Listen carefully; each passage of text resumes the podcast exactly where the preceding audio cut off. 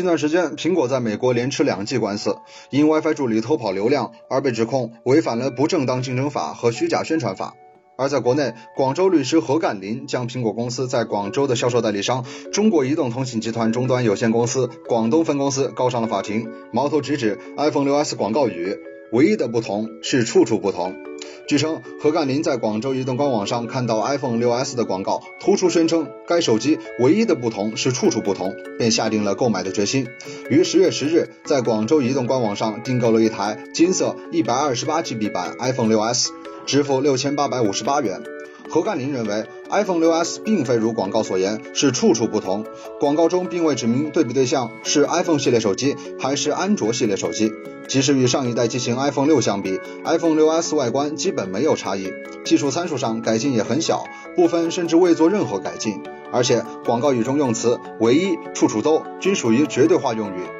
已被《中华人民共和国广告法》明令禁止。何干林因此提起民事诉讼，要求被告按手机购买价格三倍赔偿其两万零五百七十四元。